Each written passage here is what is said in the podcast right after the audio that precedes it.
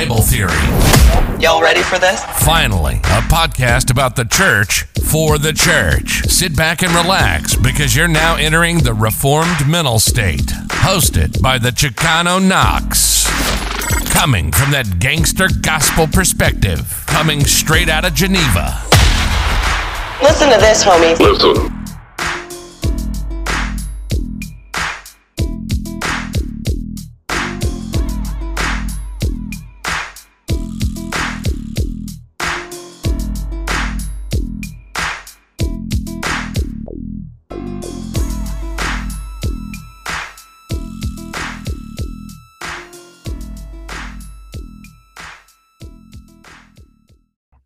Right. Thank you so much for joining Bible Theory. Once again, this is your host, the Chicano Knox, coming live and direct from the Underground Reform Studios.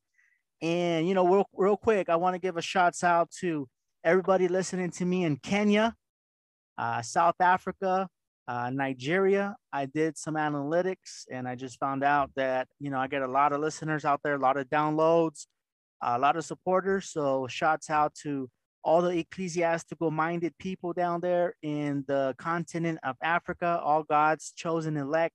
I appreciate you. I see you. So thank you for your support. Uh, you know, hit me up on Twitter. Let me know where you're listening from. Uh, use the hashtag Bible Theory. And uh, don't be afraid to uh, become a Patreon on Patreon to support the ministry.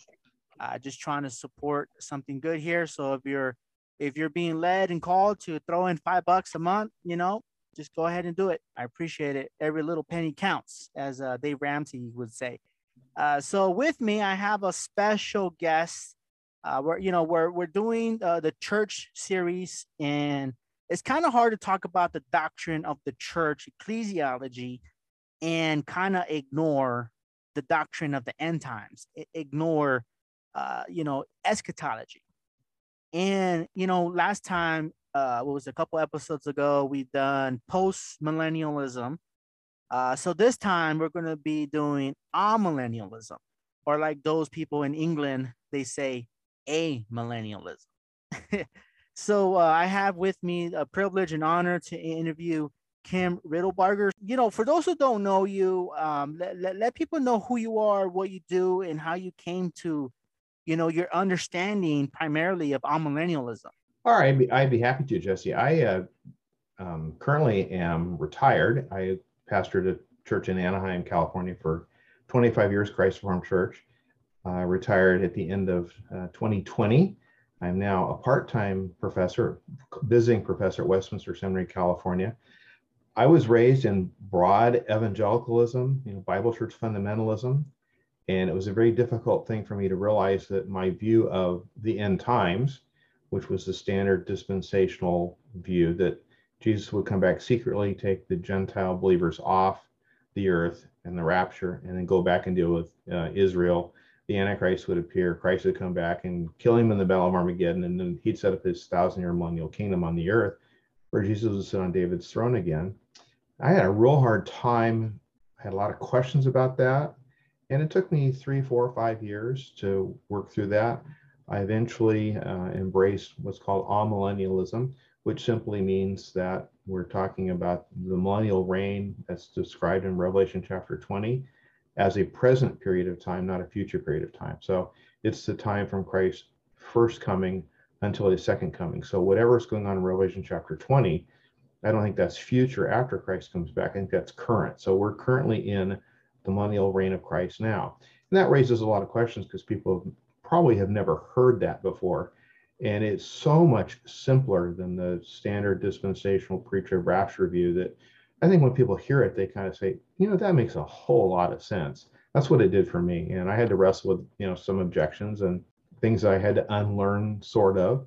And um, so about 20 years ago, I, well, longer than that now, good grief, it's probably 30 years. Amen. You got to sprinkle your kids. You know what I mean? You got to sprinkle them, not dip them. You got to sprinkle them. uh, amen. You know, Anaheim, you know, I was born, not born, but I was pretty much raised in Southern California, south of Anaheim, which is in Santa Anita and Santa Okay. Ana. So, yeah, you know, yeah. Fifth and Harbor, if you know yeah, oh, anywhere. I know exactly where that is. Yeah, exactly. Yeah. yeah, yeah. So that's my stomping grounds. You know what I Good mean? for you. So, um, amen. So, uh, you know, real quick, uh, for those who don't, for those who are listening, they're, you know, they probably listen to that. They're like, whoa, or maybe they're just turned off by the whole issue because it, it stirs up division instead of unity. I, I get why people are turned off by division. I think nobody wants to enter a, a contentious debate. It's like going to a family reunion and everybody knows why you don't talk to Weird Uncle Harry because he'll tell you all these war stories if you ask him, so everybody ignores him. Um, it, it, people just don't like to be you know brought into to controversy. I, I understand that. The issue, though, is the Bible speaks a great deal about Christ's return, and that raises questions how we're to understand the future. Uh, if the great promise is that Jesus is going to return in the last day to uh, raise the dead and judge the world and make all things new, well, then we're living with that shadow on the horizon of, of a coming storm in a sense. Uh, it's the blessed hope for Christians of the glorious return of our Savior Jesus, but it's also the great day of wrath for non-Christians. So you can't escape it. It's coming. Bible is very clear about it. It's very central about it. The central event in the New Testament, left open-ended, is the bodily return of Jesus Christ at the end of the age. That's that's the, the blessed hope. That's what we are looking forward to. I think every Christian's hoping to be that generation living when the Lord returns, so we don't have to take physical taste physical death the, the questions come up, uh, I think, because there's a, a cadre, a, a, group of Bible teachers that like to correlate current events with end times. And I think that's really a misguided uh, practice. Uh, scripture interprets scripture. We don't go to the end times and find Bible verses that support it. And when you start to compare scripture to scripture, it's pretty clear that the main event, the thing yet remaining, is Christ's return. And Jesus is pretty clear nobody knows the day or the hour. It'll come upon us as a thief. Uh, there are signs that precede the end pretty closely, things to look for, um, but we won't know the day or the hour. We'll, we'll have a sense that this is it, the season is here, and the Lord will return suddenly. So it, people may not want to, think about this because of the, the loud voices that are so contentious, want to fight about this. But we fight about it because the Bible points us ahead to the second coming of Christ, and that raises all kinds of questions about well, what comes next? It, you just can't get away from that. Good answer. That's a great synopsis. It, it's like you know going to the family reunion, if I could steal that analogy, and then like you got your your you know your mom, you know your mom and your mom's sister arguing about who makes better peanut butter cookies. of course, of course, of course and you don't want to hear it because you've heard this for 10 times. Yeah, you're right? like, oh boy. Right. what about those people that are just in the church that are saying, okay, we don't debate, we're not into division. I get it. Uh, I agree that Jesus is coming back. It's important. Um, it's my hope that he comes back, Maranatha, right? Right. But I, I, I don't plant my flag anywhere because let's say that old school joke, I'm a pan panelists or pan millennialists. Yeah, Everything yeah, is just yeah. gonna pan out. so what do you say to those type of believers that are just that casually just you know rolling with the punches on all sides? Well, my challenge to that kind of a believer is the Bible has a lot more to say than things are just going to pan out in the end. And I'm one of those guys that I don't want to be wrong. There's some doctrines that are more important than others. It doesn't matter. A whole lot of things people debate about that are that are really pointless. But it is like as I said, the, the New Testament is very clear that the second coming of Christ is the next thing preceded by signs. And you just can't opt out and say well i don't i just people divide on i don't want to if you did that you wouldn't know the trinity you wouldn't know the deity of christ you wouldn't know what justification is. You, you mentioned doctrine, the doctrine of the church. Well then baptist methodists presbyterians anglicans episcopalians pentecostals it doesn't matter. You know i think that's a, a, a I get the sentiment why people feel that way. They're tired of fighting, but I also think that's that's a, an appropriate, maybe a lazy-minded kind of approach to things. I think Christians are called to be a little more vigorous in their understanding of Scripture, um, and I don't want to be wrong. I, I want to kind of wrestle around uh, with my brothers and sisters whom I disagree because I want to have the truth. Now, I will I will also say that we should be unlike the tribal nonsense that goes on in politics and, and culture war. And just because somebody disagrees with me on the end times doesn't mean they're a mortal enemy. They may be my brother or sister in Christ. And we have to keep things respectful and, and acknowledge that we it's okay to agree to disagree about some things. You can't disagree about the gospel, as Paul makes clear in Galatians. And I, I think that the, the central thing is we can't disagree about is the bodily return of Christ at the end of the age. The details um, are to be worked out. And I think when you go to the scriptures and start to, to answer the specific questions, what's this going to look like? How's this going to happen? You're going to end up with, with the amillennial view. Very simple. Christ is coming back. And when he does, he's going to raise the dead, believer and unbeliever. He's going to judge the world. We enter our eternal rewards. And he'll create a new heaven and new earth as he promised, the everlasting home of righteousness. So, you know, Paul calls this the blessed hope. And I don't want to be indifferent to the blessed hope. Amen. And you know, like you said earlier, you know, people, you know, it's open ended. It's not um, a close ended thing, but it, it does sound like there's something going on in terms of when people approach the Bible, or should I say more specifically, they approach prophecy, you know, and they approach prophecy with a certain hermeneutic or a certain style, or like you said, people look at the news and they say, "Oh, whoa, what's going on in uh, Russia?" I'm going to go ahead and look in my Bible and see what the Bible says about Russia, like, and then and then they get excited or whatever. So it's like, how do we interpret Bible prophecy then? Let, let let's get to the heart here, and that's my first legitimate question to you: is how do we interpret um, Bible prophecy, like you say in your book? Okay, the the thing we cannot do is look at current events such as the Russian invasion of Ukraine and try and find where that's predicted in the Bible. You'll you'll run into uh, a dead end because the Bible doesn't predict specific world events; it predicts general patterns of events. So we are told by Jesus in his last day teaching to his disciples there will be wars and rumors of wars. There'll be earthquakes, floods, famines in various places. And then he goes on to describe the last days as being like birth pains. And anybody who's ever been in the delivery room with your wife knows that um, you never know when it's when you've been at this a bit if this is going to be it or if this is going to be another birth pain that's going to end with a brief respite before they start over again. And that's the pattern jesus gives us as we get toward the end it's going to be very very chaotic. And yes there are going to be wars yes there are going to be bad people. Yes there are going to be terrible things happen like we see with the russian abuse of, of ukrainian citizens and so on. Those are horrible things. But the bible doesn't predict a war with russia in the ukraine uh, what the Bible does predict is there'll be wars and rumors of wars. So I, I, caution against the the attempt that people make to find current events in, in the Bible. I, I think that's a fool's errand, and I have a stack of books on my shelf in my next door here of books that have made end times predictions. Um, the Russian invasion of Israel was a big deal back in the 60s.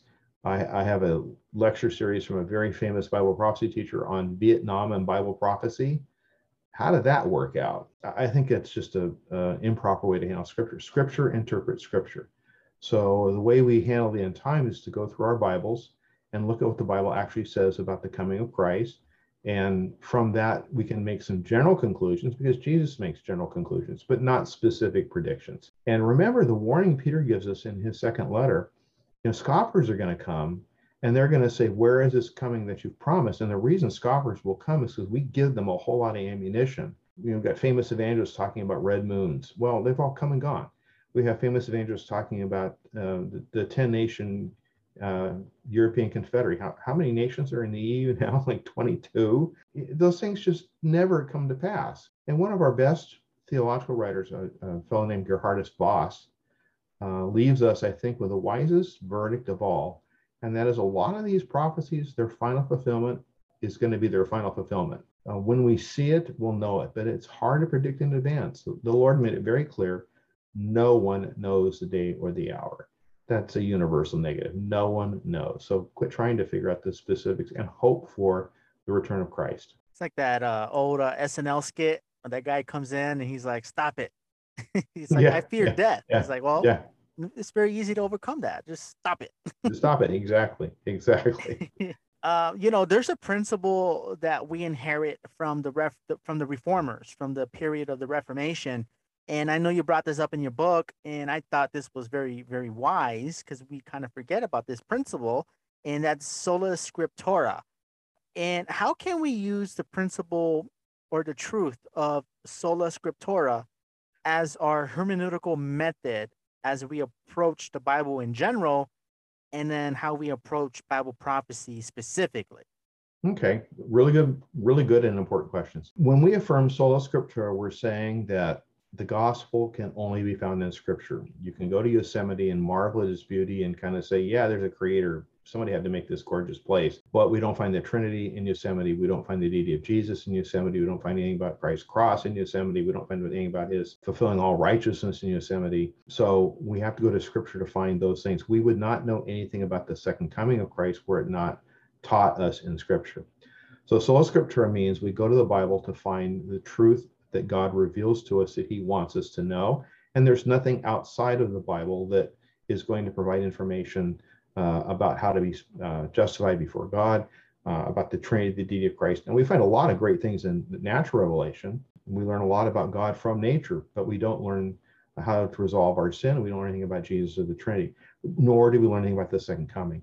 So we start with the principle of the Bible, given as God's revelation, this is where he tells us certain things, i.e., that Jesus is coming back. And then the method, once we've established it, it's the only place where we, we can find truth like that. We can't find that in nature. Once we get to that point, then it's what do the scriptures say when we compare one Bible verse with another? And then we adopt a pattern uh, along the course of redemptive history. By redemptive history means the Bible tells a story that begins with creation, goes on to the recreation of all things. So as you look at that story, you don't start in chapter 12, and in chapter 12, uh, tell us what chapter 25 is going to mean. You go through and look at the chapters as they unfold, and the story gets better and clearer and clearer. So, as one writer put it, there's nothing in the Old Testament that isn't um, that contradicts anything in the New. It's just in the Old Testament, it's like walking into a very dark room uh, you bump into stuff because you can't see it. It's there. It's always been there. You you run into it. You you know ding your knee on it or whatever. So the solution is you turn on the lights. Well, the New Testament is the light on the Old Testament. Once the New Testament has been given, we now have light on the Old Testament that we would never have understood before until that New Testament light shone on it. So the basic pattern of, of end times is we can see from the New Testament's reading of the Old Testament how Jesus, how Paul, how Peter, how John, how they read the Old Testament in light of Christ's death and resurrection. So we then see the Old Testament as type, shadow, promise, while the New Testament is reality, fulfillment, and the idea we go from lesser light to greater light. So the New Testament essentially interprets the Old Testament. That's why I'm not premillennial. That's why I'm not postmillennial, because I think that basic pattern is the biblical writers in the New Testament give us a view of history, they tell us what to expect, and they reinterpret all of those Old Testament promises in light of the coming of Christ, and then the second coming of Christ and the ushering in of a new heavens and a new earth. And you wouldn't know that unless you know your Bible, unless you are able to read uh, Old Testament prophets in light of the, the coming of Jesus. You know, let me give you a classic example where if you if you're not careful about that, you'll do really goofy stuff like say America has a covenant with it with God like Israel had a covenant with God at Mount Sinai. That's because you don't see the covenants fulfilled in Christ.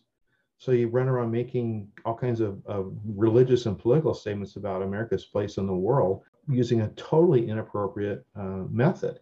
And sadly, that happens way too often, and it happens way too often in, in discussions of the end times. That's why people are turned off to it.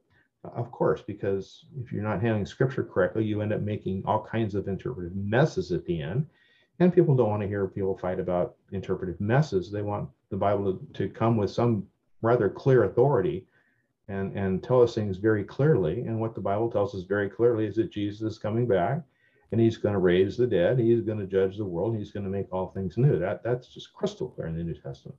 And real quick, um, you, you talk about approaching the Bible and reading the Bible, and then you gave us a couple of examples of being, you know, very careful um, interpreting or reading things into the Bible, uh, which is um, eisegesis, not exegesis. Real quick, uh, what is the historical Protestant hermeneutic then? Um, I guess in a clear nutshell, uh, what are the parameters? Because it sounds like it's just a hermeneutical issue, I guess, and and uh, maybe a preference, uh, well, maybe a maybe a pride issue. Uh, for people who don't want to change views or they don't want to admit that they're wrong, maybe.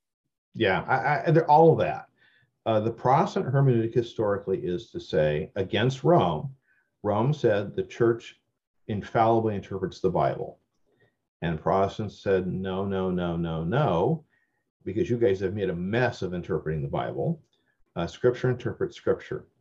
So what that means is not every verse is equally clear, but when you put all those verses together, you get a pretty clear picture of the way things are going to happen. So scripture interprets scripture. That's one thing. Related to that is a second thing that you work from clearer passages to more difficult passages. So you would take, for example, where Paul is making a very straightforward declaration about the return of Christ in 1 Thessalonians 4 or 1 Corinthians 15. Those passages are crystal clear. It's it's you have to work real hard to, to make a mess of those. And that explains things like Peter's language of a new creation. Uh, ah, Christ's death and resurrection, his second coming, those are really important events. They're all tied together. Uh, Christ's first advent guarantees his second. So that means when the Old Testament's talking about lions laying down with lambs and you know carnivores becoming herbivores and you know one of the, one of the, the legends that I grew up with in, in Christian uh, Sunday school was, gee, in the millennial age, I'm going to get to have a pet tiger, you know, that kind of that kind of stuff. No, the reason the reason you have pictures of long life and a blessing, material blessing, kind of a change in the natural order is because when Christ comes back, he's going to usher in a new heaven and a new earth. So all of that goes back to the Reformation, the Protestant hermeneutic is look, the church doesn't tell me what the scriptures say. The church confirms what the scriptures say. The scripture interprets scripture you work from clearer texts to the harder texts. You work from the promise being given to Abraham and then the Mosaic covenant on top of the Abrahamic covenant, how Jesus is the seed promised by Abraham, how uh, God incorporates Gentiles into Abraham's children. So we Gentiles are therefore called children of Abraham. That's because we interpret scripture with scripture and we work from clearer to more difficult passages, and we follow the general outline of the course of the story. You read the Bible, it has a historical beginning, it has a progression of data, a progression of chapters, like you'd read any other book.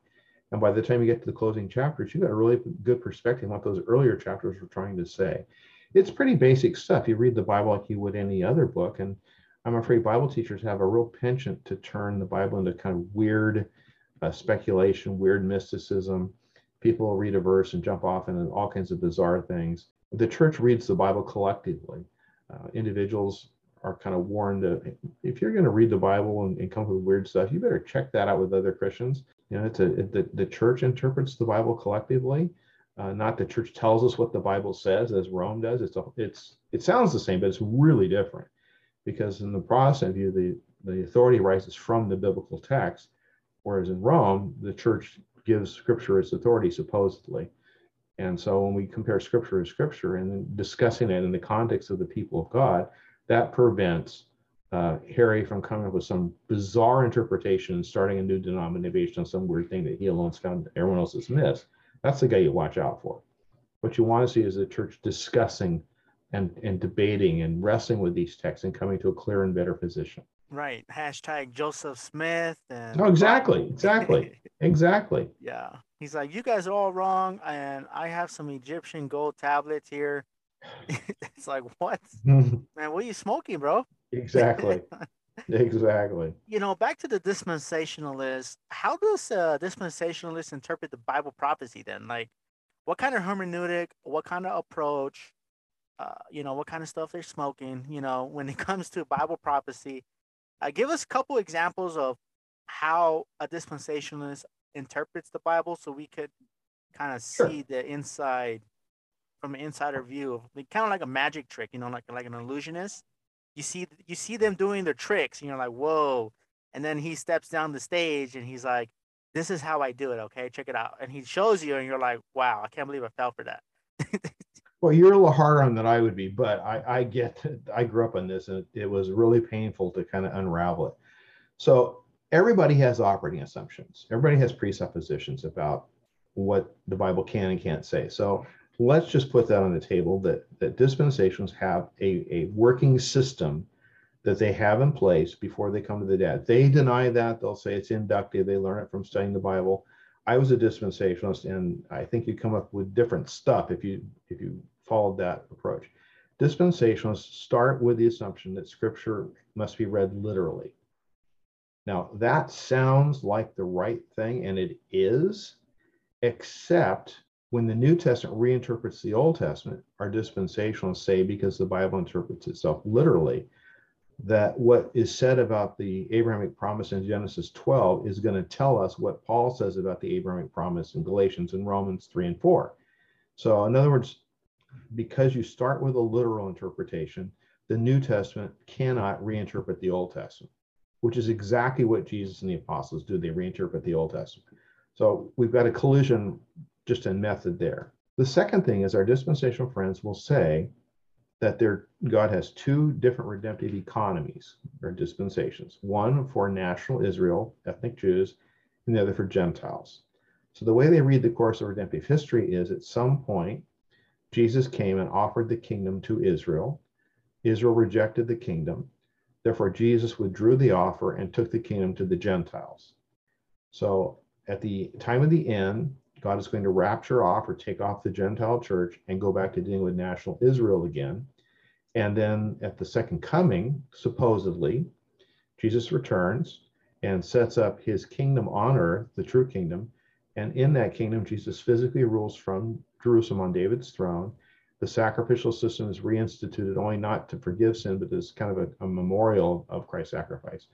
At the end of that thousand years where Jesus is ruling and reigning on the earth, the nations revolt against him, which means there's kind of a second fall that takes place at the end of the millennial age after Jesus has been ruling over the nations of the earth.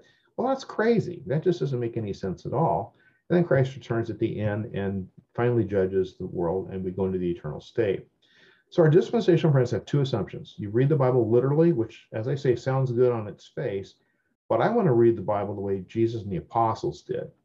Let me give you a concrete example. While they're on the road to Emmaus, Luke 24, all these weird things happened. Jesus was announced his kingdom, he was crucified, rumors where he was raised from the dead. He walks up to the two unnamed disciples on the road and he gives them a lesson in redemptive history. Wouldn't you love to have a recording of that lesson? Man, that would have been awesome. Hey, he's walking along with the two, and then he says, as is written about me in all the scriptures. So when Jesus is talking to his disciples, he's telling them, in a sense, look, the whole thing's about me. So I'm not going to interpret the Bible in light of Israel. I'm going to interpret the Bible in light of Christ.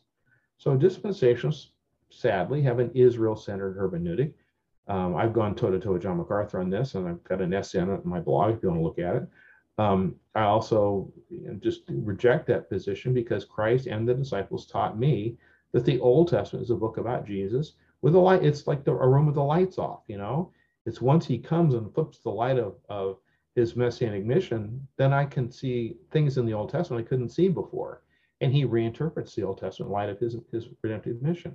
In Galatians 4, Paul says, I'm using an allegory. The very thing dispensationalists say can't be done, Paul does it. So I, I think the dispensationalists kind of pinned themselves into a corner by using a hermeneutic that prevents them from letting the New Testament interpret the Old Testament properly. And once you paint yourself that corner, there's really no way out other than to just keep pushing and pushing and pushing and say, no, no, no, it's got to be literal. It's got to be Israel. Um, and, and okay, there's a thing called the law of unintended consequences. So if that's true, Jesus comes back when he returns at the end of the tribulation. People get through his second coming in natural bodies, go and repopulate the earth. Do you really want to say that? Because when Christ comes back, he separates the wheat from the tare, the sheep from the goat, the elect from the reprobate. Who gets through the second coming of Christ in a natural body? Nobody. And then at the end of Christ's thousand year rule over the earth, Satan's let out of the abyss. The whole thing starts all over again. He deceives the nations, and Jesus finally destroys. Those things are just, you know, if you hold that view, this is what you get. You get a second fall, you get evil in the millennial age, and you get people going through the second coming in natural bodies, which is just impossible. And I know because when I was a dispensationalist becoming an millenarian, I tried that argument over and over and over again and got a bloody nose every time I did. It just won't it there's no out from it. You're you're trapped. You paint yourself in that corner, that's what you get. You don't want to get trapped in the corner. You know, uh, you know, Mike Tyson will hit you. You don't want you don't want to do that. That's a dangerous place. I don't want my ear bitten off. yeah, that, that that's the center of the stage. Of this, of yeah. Yeah. Um. So okay. So that's a dispensationalist. Uh.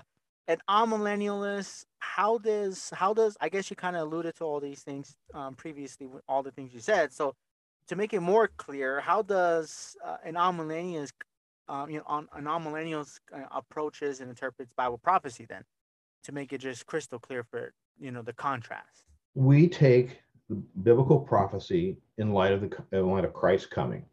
How does Jesus fulfill the Old Testament? He ushers in his kingdom.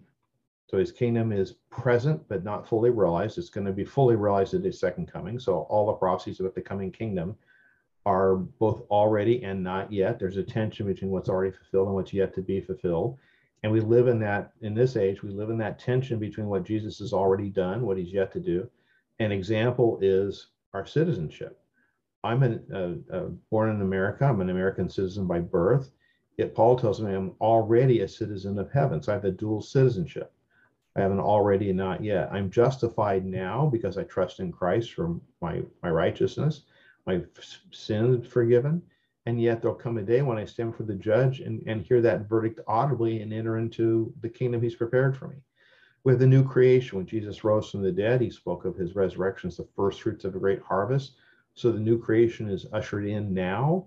When we're regenerate, we're made alive. The new creation is dawning in our hearts.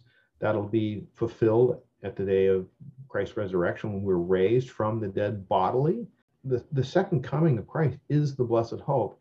It's not a gazillion details like the top of a puzzle piece that um, you know I'm, I'm struggling to, to make sense of now. It's much clearer and, and simpler than that. When he returns, the heavens are going to roll up like a scroll. It'll be a day that non-Christians pray the rocks fall on them because of the revelation of God's righteous wrath. It'll be a day where you know enter into my kingdom, receive the promised inheritance, uh, that, that which I prepared for you. It's a simple eschatology. It focuses on Christ's return, not on the details around Christ's return. It expects particular things, the gospel being preached the ends of the earth.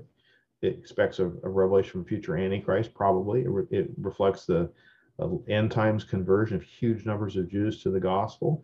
And it points us ahead to his the resurrection of the body and the judgment of all men and women, and then a new heaven and earth. It's it's much simpler. It's a lot easier. The sad thing is, the dispensational prophecy speculators have turned this into kind of a Christian form of Kabbalah or mysticism, where what you need is a guru who can sort out the end times for you, who can tell you how the Ukrainian situation is really a fulfillment of Rosh in Ezekiel 38, 39, which got nothing was there to do with that. Um, but that makes sense because oh, the Bible's the Bible's relevant because it, it speaks about what's happening now. It does, but in an entirely different way, not tied to somebody's speculation about what this means or that means that never comes to pass as they have taught.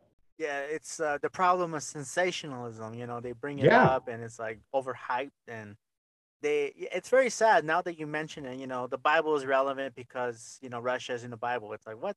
Now the bible is relevant for way better reasons than russia invading ukraine. Uh, it's, it's particularly relevant because i'm a sinner and i need a savior. It, that that's how it tra- it transcends culture and all these other invisible lines. Uh, and it's powerful you know so it changes lives. Uh, uh you know pe- uh, pe- people are still caught up in this idea of the rapture uh what what is the rapture what is the amillennials amillennialist point of view of the rapture and uh why is it you know so popular i guess in the modern day i guess if okay. you want to just attack that a couple of things. First of all, let's put it in its historical context. When does it arise? It arises at a time in American and British history when everything was getting better. You have this secular progress. You've got the idea that we're going to usher in a, a worldly utopia. And then you have uh, an obscure teaching that Jesus is going to return um, and take everybody off there before things get really bad. Well, it looks to me like things are getting you know, better. How could you say that?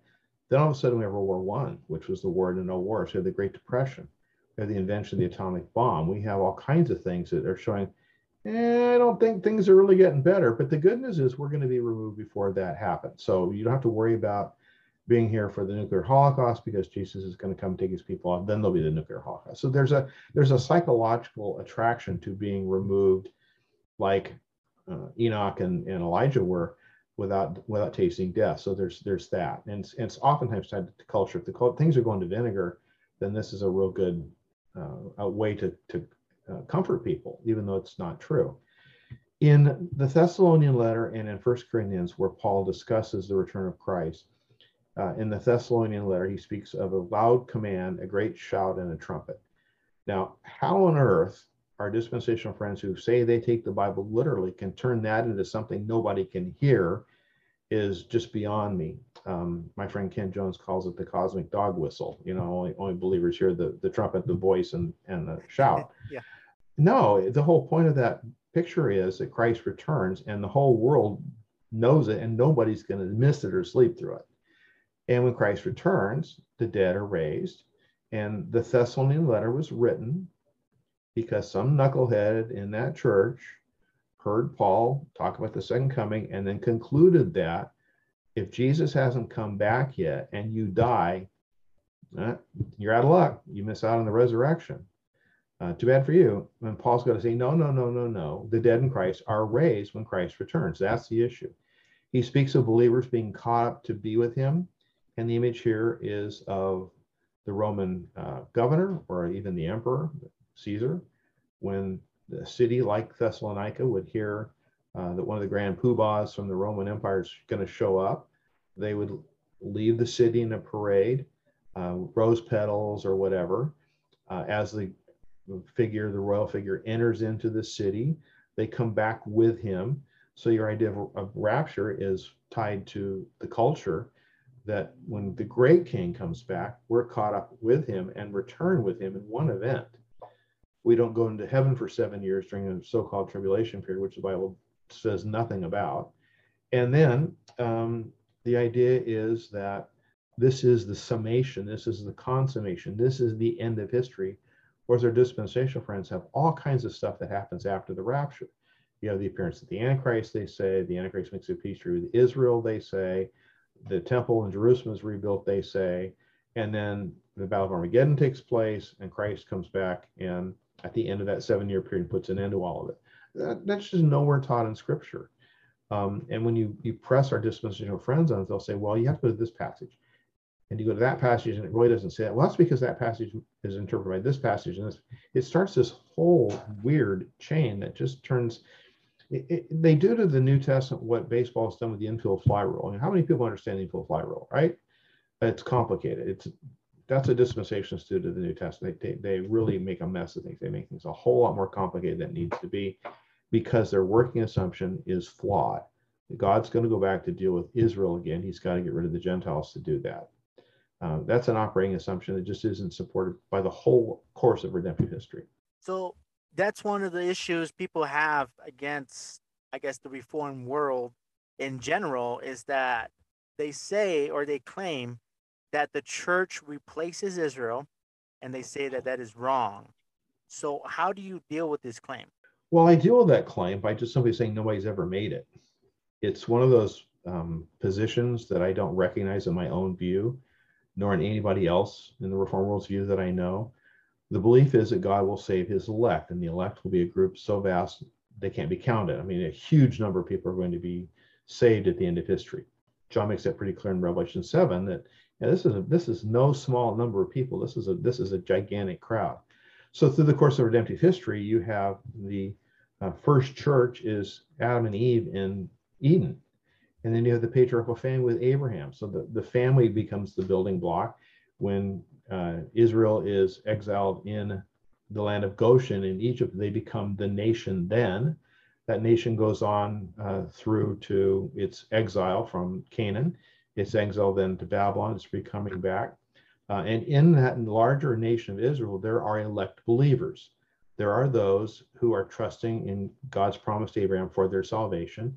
And in that national state of Israel, there are others who say, No, I, I, am really a good person. I, I, I, keep the law. I do what the rabbi says. Um, you know, I go to Jerusalem for the, the make the sacrifice for the Passover. I do all the stuff I'm supposed to do. You know, when I when I die, I'll, I'll receive the inheritance. So there are unbelievers in that nation as well. When Christ comes, we have the establishment of the church, which is really the fulfillment of all the things in the Old Testament pointed forward to the, the promised seed and Abraham. So it isn't as though the church replaces Israel, it's that the, the God's plan of redemption becomes so much clearer in Christ. And instead of replacing Israel, the church adds a gazillion Gentiles to true Israel. So it's not replacement theology, it's expansion theology. So there are a couple places in, in our uh, Herman Bavinck and others uh, will say things like the church replaces Israel and, the, and dispensations jump all over it. But what they mean by that is just in the order of redemptive history, not that God tears up Israel, it's done with them, he starts over the church. They don't mean that, which dispensationalists say they do. So I've always felt like this is this is a straw man argument. John MacArthur uh, set this up in his uh, Shepherd's Conference lecture of 2007, which you know I, I went after him for because I think it's just it's something we don't believe. It's a straw man thing, and he did this wonderful job of, of blowing the straw man down and stamping all over it. But it's something that nobody I know actually believes that. So um, this is a place where I think we need to. I get my dander up a bit about this one because this is this is an accusation that just isn't true. And again, it's because I'm, I'm afraid our dispensation brethren misrepresent what the tradition teaches, largely because they haven't read the tradition. There's a lot of talk about what amillenarians believe, and a lot of it I don't even recognize, and I'm a rather loud amillenarian. So yeah, absolutely. You wrote a book for about it. You know what I mean? Exactly. So, exactly. so a dispensationalist um, has a view on the kingdom of God, but they don't believe that it's a present kingdom of God, like in the real present day. It's like in the future tense, maybe. Yeah, they, have had a, they've had a big fight over this internally. Uh, progressive dispensations believe pretty much what I do that Christ ushered in his kingdom. It's a spiritual kingdom it will be consummated visibly on his second return, his second advent. The old guard dispensationalists, the traditional dispensationalists, say that Jesus offered Israel the kingdom. Israel rejected it.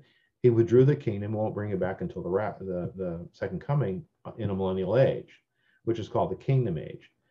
And again, the New Testament passages are just really clear that the kingdom is a present reality, though not consummated. When when Paul says, "For the kingdom of God is a kingdom of joy, peace, and righteousness. You know, that's present. That's not future. John the Baptist came warning Israel. He's he's the last of the Old Testament prophets, right? And he warns Israel, repent for the kingdom of God is at hand. The kingdom of heaven is at hand in Matthew's language. Um, the idea is that the one who is to come after me, whose shoelaces I'm unworthy to untie, he's bringing the kingdom. And the kingdom he brings is a spiritual kingdom. So the concrete reality of that is when one of our brethren, as I used to do and our brother do now, when we preach the gospel, when we see people come to faith in Jesus and, and trust him for their salvation, when God's people and their children are presented for baptism, when we come to the table of the Lord to receive Christ's body and blood through faith, that is the dawn of the kingdom. The kingdom is present, but you can't see it unless you have the eyeglasses of faith. Uh, it's an invisible kingdom, it's a spiritual kingdom, it's real. But unless you're a believer in Jesus, you're just going to miss it. It confounds you. And that kingdom will become a reality, a visible present reality on the day Christ returns. And so we have an already not yet uh, present kingdom, future consummation kingdom, as opposed to the dispensation view that, well, Israel rejected. So bye, see ya. We'll, we'll come back in the millennium and, and then you'll have a kingdom. And it, by the way, that kingdom is going to be just like the Old Testament. So at the end of the day, the whole course of redemption, the whole pattern that God has brought us, his people through from Genesis to Malachi, that now becomes a reality again in the millennial age. And therefore denies the sufficiency of Christ's person and work. Unintentionally of course. That's not to say they're heretics or non-christians but it makes it is to say they make a gigantic mess of the course of redemptive history. Not really helpful huh? No it's not helpful. It's confusing. It's utterly confusing. You know there there is a pet peeve uh, with some Christians or dispensationalists. They're they're looking out for the temple. They call it the third temple, and they're saying we're getting close. We're getting close. They're you know, and they say we have uh, you know the you know the Islamic mosque that's in the temple, the original temple that was there. Uh, they say, well, you know, there's going to be a compromise and there's going to be a temple, and once that happens, you know, that's how you know Israel is going to come back and all, you know. So what's this big idea with this third temple? And, you know, because I always thought that Christ was the true temple. So what, what, what's the big idea behind this third temple and why, like I thought Christianity abolished the the need for a temple, right? Because G- Jesus said to the woman, you know, there's coming there's coming a time uh, where you're not gonna worship God, either on this place or this hill. You know what I mean? So like, wouldn't that just be a reversal? It's not only a reversal, it's a mess. I grew up in, in churches where we heard that the red heifer had been found that that's going to provide the bloodline for the sacrificial animals. Um, that there were a quarry in Indiana where stones were being cut that were this wonderful, glorious marble that would go back to Israel for the rebuilt temple. So I, I grew up in that lore, that lore and their culture, and I, I'll never forget sitting through Dr. Kline's Old Testament lectures where he's talking about the temple in the way you did, that the tabernacle in the wilderness was filled with the Spirit, and then the temple in Jerusalem again was consecrated and very much like that, filled with the Spirit. And then the temple became Ichabod when it was destroyed by Nebuchadnezzar. And even when it was rebuilt, it had to be re- reconsecrated. And then the whole point of, of the Gospels is Jesus walks into the temple courtyard in John chapter 2 and says, See that? It's going to be gone. And in three days, it'll be raised. And oh, by the way, he was talking in the temple of his own body. So Jesus didn't see the temple as our dispensational friends did at all. And you're absolutely right that every time we we meet together on the Lord's Day as Christ Church, as Christ people, when we assemble together to hear the word, receive the sacraments, when we do that, we are the temple, indwelt by the Holy Spirit, following that line of redemption from the tabernacle to the temple to the new temple, which is the assembly of God's people. And by the way, the true temple isn't on earth, it's in heaven. And all the earthly temples uh, and the tabernacle, the, the Jerusalem temple is rebuilding under under Solomon and then again under Herod. All that whole stuff is pointing forward to the reality. So it isn't as though the earthly temple gets better and better until they finally get it. It's the earthly temple gets better and better at showing us what the true have the true temple is like already in heaven. And that's the reality, not a building on earth. That's why Jesus says it can't contain God. It can't. It's the earth is the heavens and foot for his feet, right? Uh, it's not a building. And our, our friends just miss that. Now, the biggest theological problem with that is why would you want to go back to animal sacrifice? Isn't there something in the Gospels that on Good Friday the temple veil was torn from top to bottom? Uh, doesn't that tell us that the temple from then on is Ichabod and that any shedding of blood in that temple is not only wrong, it's blasphemous because Christ once for all death on the cross ended that?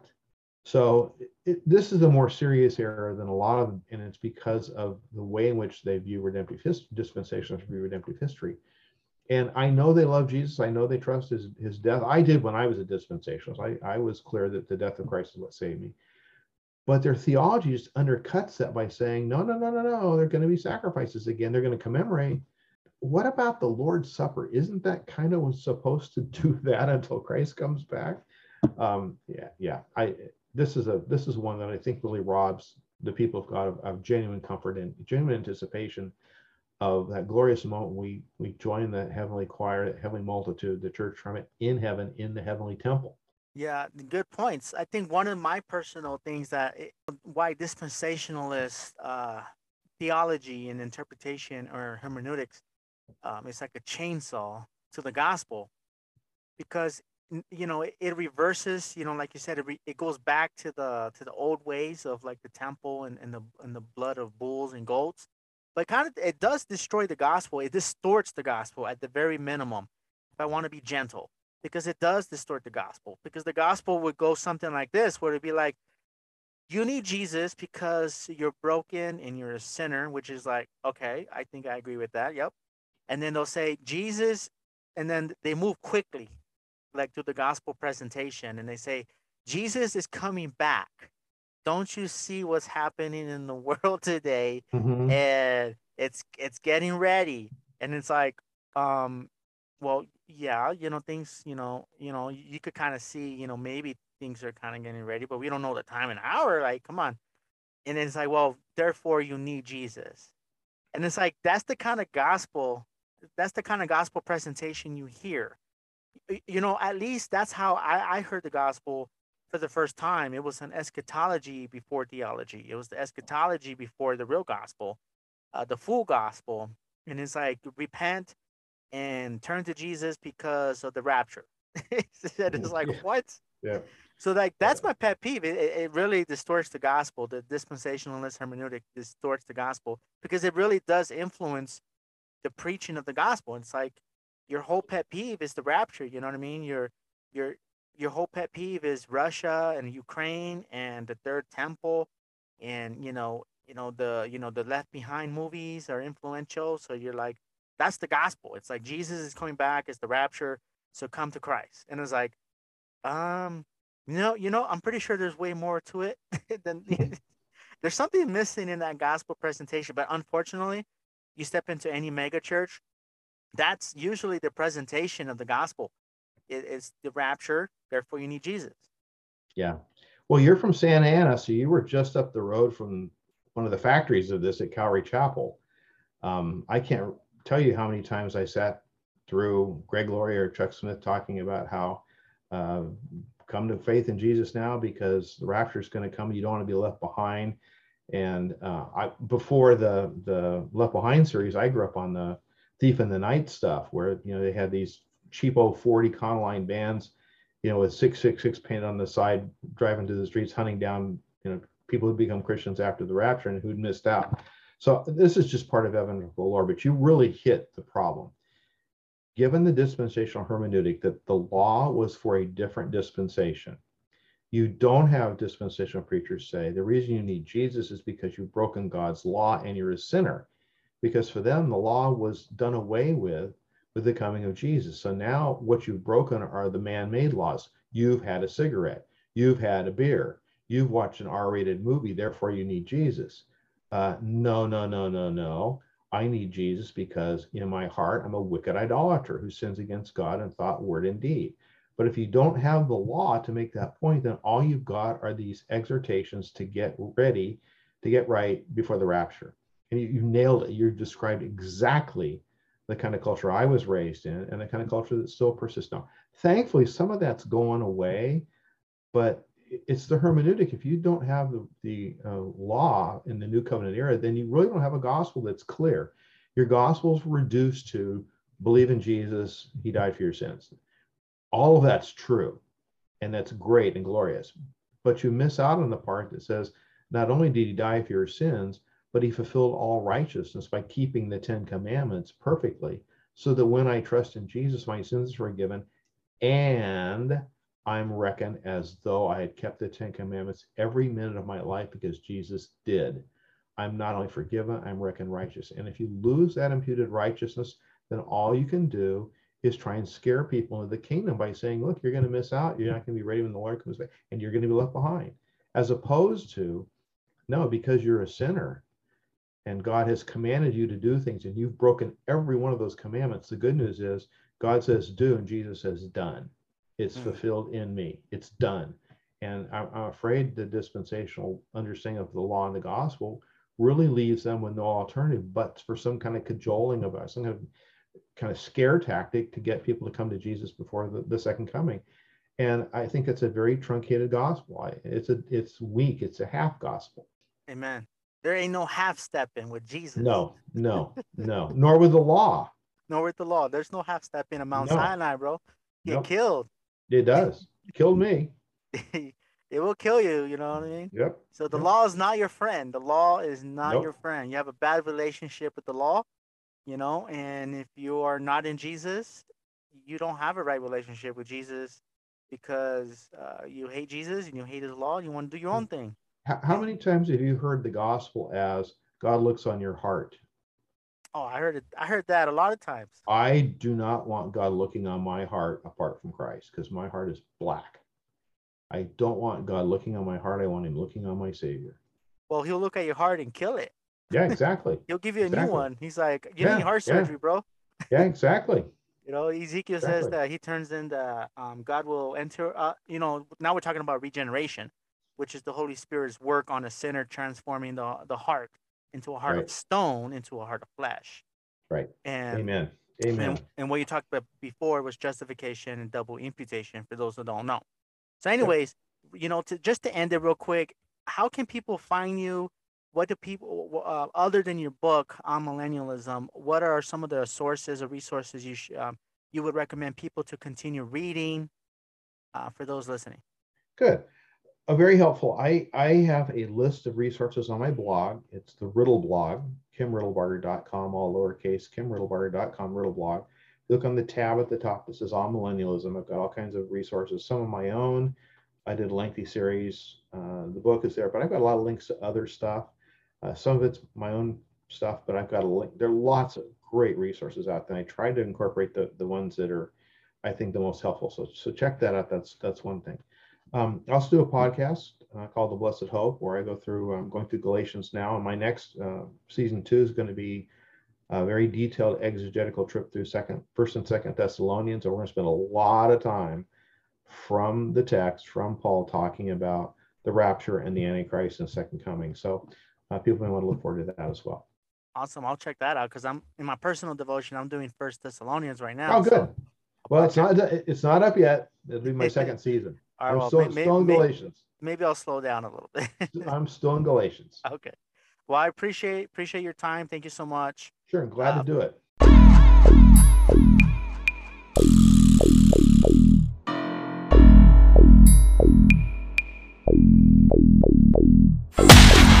Thank you for listening to the Bible Theory. Don't forget to share this with your homies and subscribe to Bible Theory on iHeartRadio, Spotify, iTunes, Amazon Music, and follow on Twitter at the Chicano Knox.